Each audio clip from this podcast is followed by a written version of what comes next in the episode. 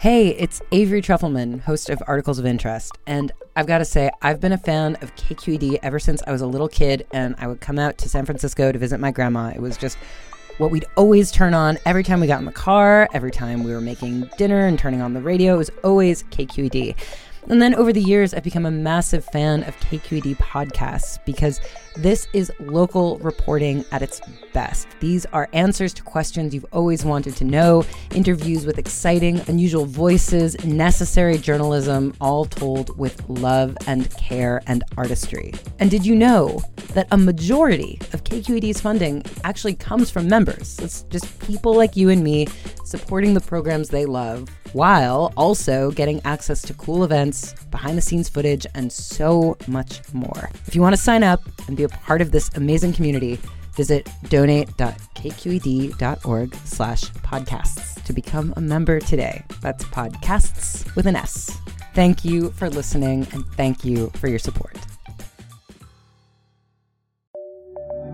From KQED.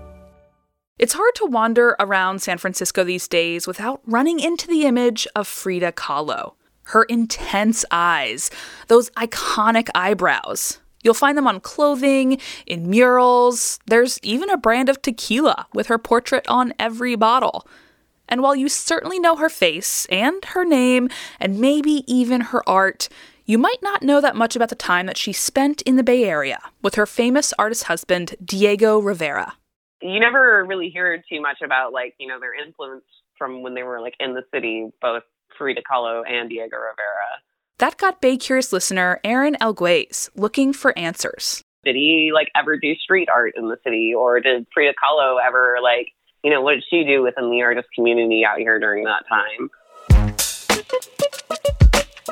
Today on Bay Curious, we're giving you a sense of what life was like for Frida and Diego while they were living here in the Bay Area. Plus, we'll explore the lasting impact they had on the local art scene. I'm Olivia Allen Price.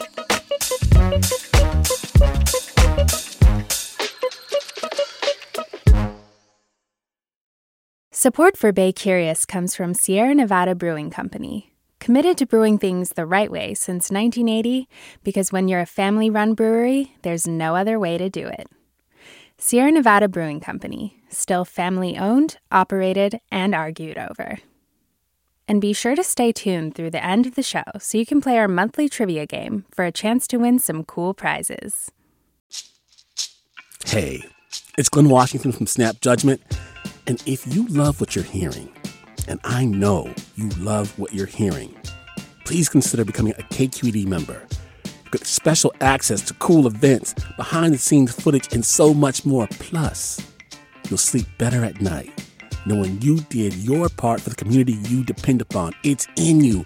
Please be in it. Visit donate.kqed.org slash podcasts to sign up now. That's podcast with an S. Thanks. To answer Erin's questions, reporter Marisol Medina Cadena immerses us in the Bay Area world of Frida and Diego.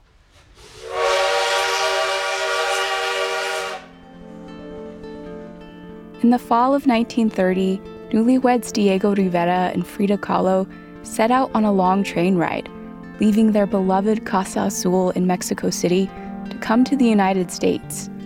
It was Frida's first time leaving her homeland but she'd been dreaming of this moment for years. So Frida had had this reoccurring dream of leaving her you know, homeland and, and coming to what she called the city of the world, referring to San Francisco. And on their journey, Frida draws a self portrait with skyscrapers and a body of water behind her. When they get to San Francisco, she shows it to Diego, and he just marvels at how much it looks like what they're seeing before them.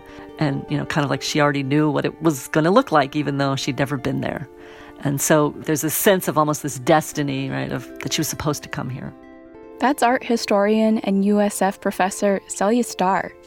She wrote a whole book on Frida's years in the United States called Frida in America The Creative Awakening of a Great Artist. Part of her research is based on letters that 23 year old Frida wrote to her family from San Francisco like this one. Este embarcadero es muy cerca de la casa de nosotros. Hay puros pescadores italianos y es muy interesante. Los domingos va mucha gente a pescar y del lado de la bahía salen muchas focas, pero está prohibido matarlas. The wharf is close to our home. There are only Italian fishermen, and it's very interesting. On Sundays, a lot of people go fishing, and on the bayside, many seals come out, but killing them is forbidden. So, what brought the couple to the United States during the Great Depression? Diego Rivera came to San Francisco to paint two murals. He was commissioned to do one at the San Francisco Art Institute and another at the Pacific Stock Exchange building. That's a private club today called the City Club of San Francisco. His patrons hoped that Diego's fame would bring prestige to the San Francisco art scene and help jumpstart a mural movement in the Bay. There were many artists in the 1930s who believed very strongly in this mural movement, which was really started in Mexico, and they wanted to see it flourish in the United States as well. It's an art for the people. But things got off to a complicated start. For one, job opportunities for artists were hard to come by in the Great Depression, so there was major pushback. Many of the local artists in San Francisco were resentful because they wanted work as well. And so there was a lot of discussion in the papers and amongst the, the artists and the community in San Francisco about why should he get this mural commission. Diego was an outspoken communist and often expressed his politics in his murals. Debemos y podemos asegurar que el arte es un lenguaje humano, es un medio de expresión y es, en general, propiedad de todo ser que forma parte de la sociedad humana. That's Diego talking about how art is a universal language. It belongs to everyone, but capitalism prevents people from developing this inherent creativity. Some Bay Area artists took to the local press to declare their outrage about Diego painting inside a capitalist institution. One of those critics was painter Maynard Dixon. I believe he is the greatest living artist in the world, and we would do well to have an example of his work in a public building in San Francisco. But he is not the man for the stock exchange building. Diego's friends and comrades in Mexico were upset too. They felt he was selling out by painting murals for the wealthy in the United States. But Diego didn't shy away from controversy. He embraced it, and soon his critics in San Francisco embraced him. His use of the fresco technique, applying earth pigments on fresh wet plaster like the Renaissance painters, fascinated local artists.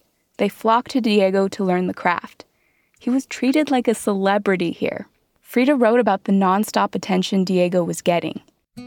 Al pobrecito no lo dejan ni ir al excusado a gusto, pues lo friegan todo el día. The poor guy can't even go to the bathroom in peace because they're bugging him all day.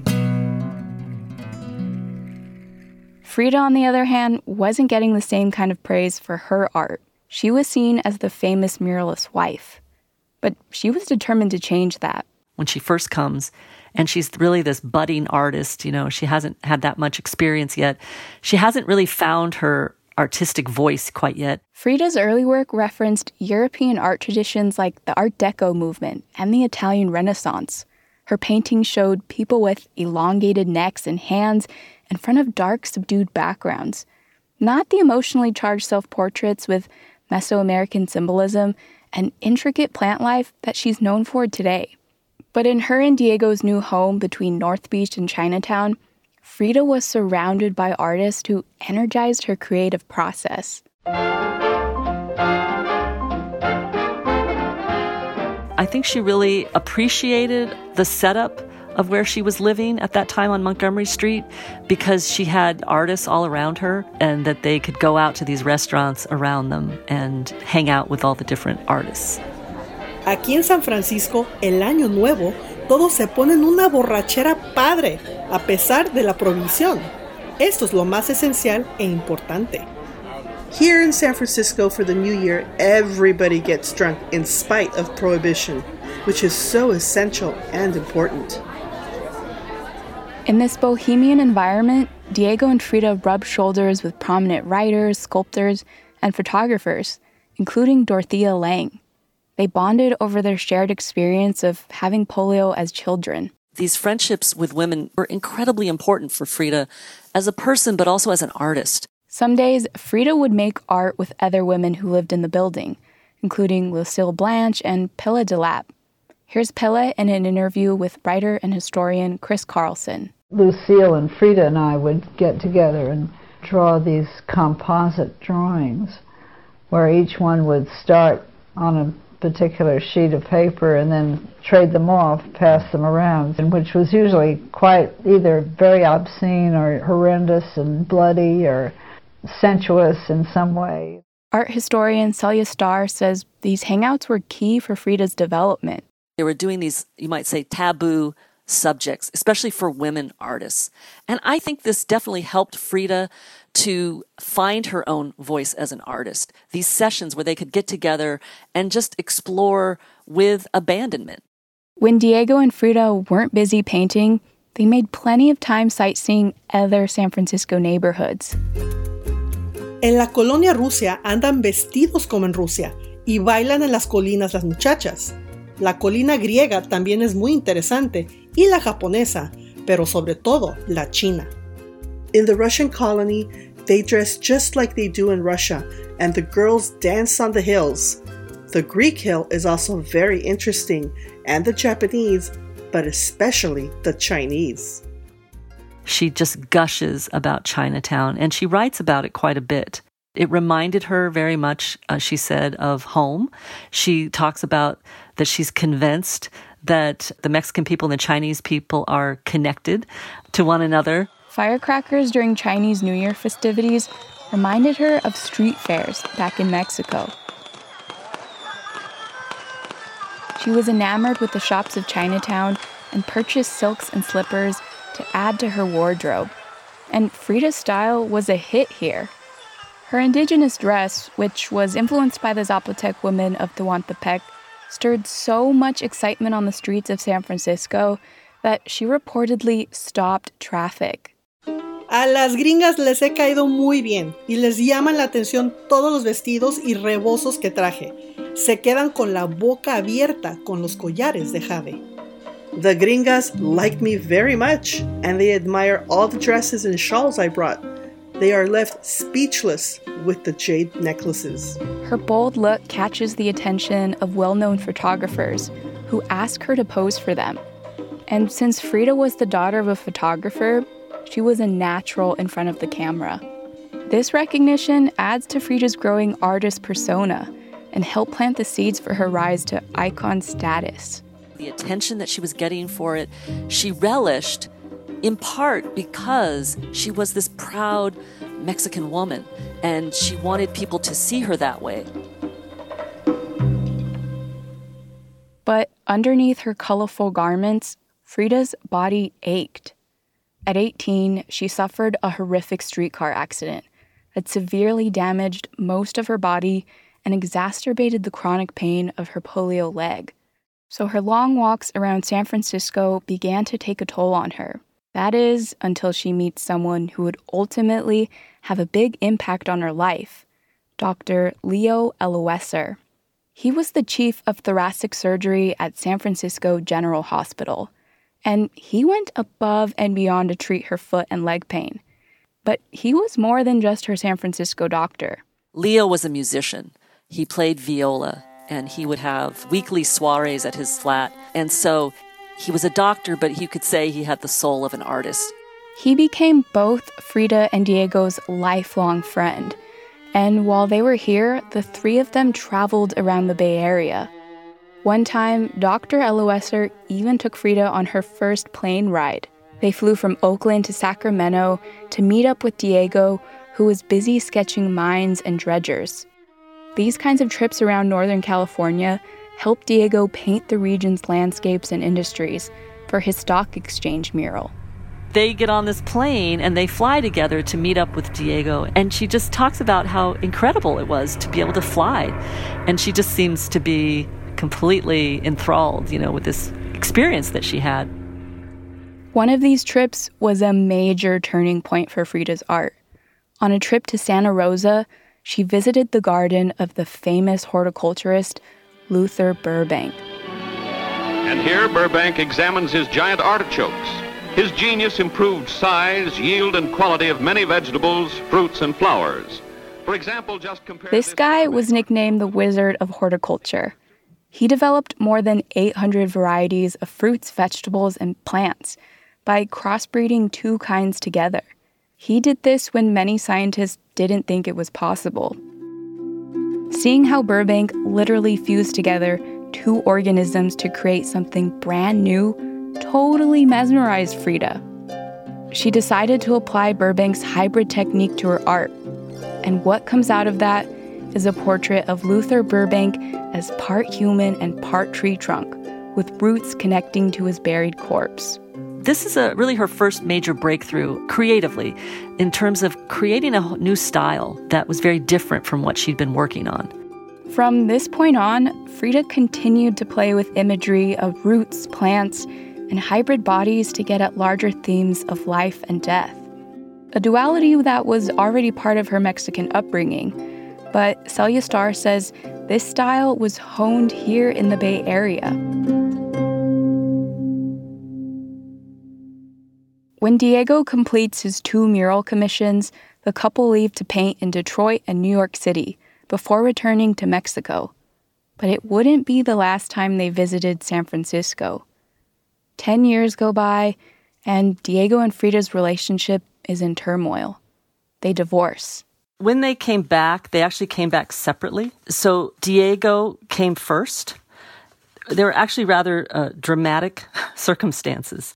Diego fled to San Francisco to escape Mexican authorities who wanted to question him about the attempted assassination of his old friend, Russian revolutionary Leon Trotsky. Frida wasn't so lucky. Months later, the police detained her for questioning, and the experience left her traumatized. She was in a terrible emotional state. Physically, she wasn't doing well. She complained of back and leg pain. So her doctors in Mexico said she just needed more surgeries. But her dear friend, Dr. Leo Eloesser, didn't agree. He felt her emotional health needed tending to, so he prescribed her a better diet, less drinking, and reuniting with Diego in San Francisco. He played this important role in their marriage. He was really the go between with their relationship. When Frida arrives in the Bay, Diego is working around the clock at the World's Fair on Treasure Island. He was painting the Pan American Unity mural in front of a public audience. For the first time, you can see artists backstage painters, sculptors, potters, and weavers revealing the secrets of their crafts. Once again, Diego's art would spark controversy, not because he painted his communist politics, but because he portrayed the cruelty of Nazi Germany. It was his way of urging the US to intervene in World War II to protect all of the Americas, including Mexico. Meanwhile, Frida spent a month hospitalized at St. Luke's in the Mission District. Once she got out and felt much better, she and Diego get remarried at San Francisco City Hall. The Oakland Tribune snaps a photograph of the couple and this time acknowledges Frida as, quote, an artist in her own right. By 1940, she has achieved quite a bit. Really, you might say she's at the height of her career at that time. Her art was exhibited at the World's Fair on Treasure Island and the Legion of Honor, and landed in the hands of important collectors that gave her wider exposure around the US. Now, it's important to understand that as much as the Bay Area gave Frida and Diego a platform to create and thrive, the couple also gave the region a lasting blueprint for creativity. In fact, Coit Tower and the murals there emerge because of Diego's influence. Some of the Coit Tower muralists actually trained under Diego. They followed in his footsteps, painting large scale fresco murals that focus on workers and class issues. Frida's body of work also had a direct impact on Bay Area artists starting in the 1970s. When many Chicanos and Latinos continued the fight for civil rights and representation, artists like Amalia Mesa Bains turned to Frida and Diego's art as a source of empowerment and cultural pride. We had experienced racism and discrimination, and so we needed to reclaim our sense of belonging. So Frida and Diego became, in many ways, models for us that uh, that an artist could be at the same time political and cultural. Amalia and other local artists were so moved by Frida's art that they curated an art exhibit called Homage to Kahlo at the Galleria de la Raza in 1978. This was when there was very little published about Frida's life and work. So, this show was truly seminal in introducing Frida to the American public before Frida Mania ensued. Today, local artists continue to pay tribute to Frida and Diego. Frida's face has adorned murals in the Mission District, and the vibrant colors and social realist imagery of street art in the Bay harken back to Diego's masterpieces. San Francisco city officials even renamed a street after Frida Kahlo in front of City College's main campus. That's also the permanent home of Diego Rivera's Pan American Unity mural. In what Frida called the city of the world, the lasting brushstrokes of Mexico's most known artist are as vibrant as ever.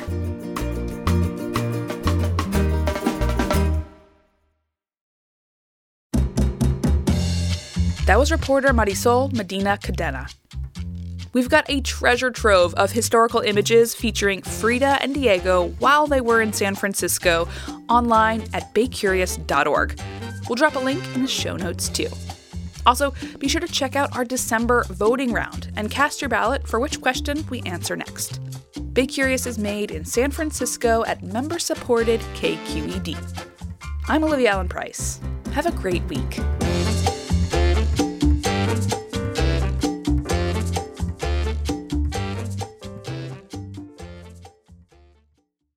Hi, Bay Curious listeners. Are you ready to play May's trivia game?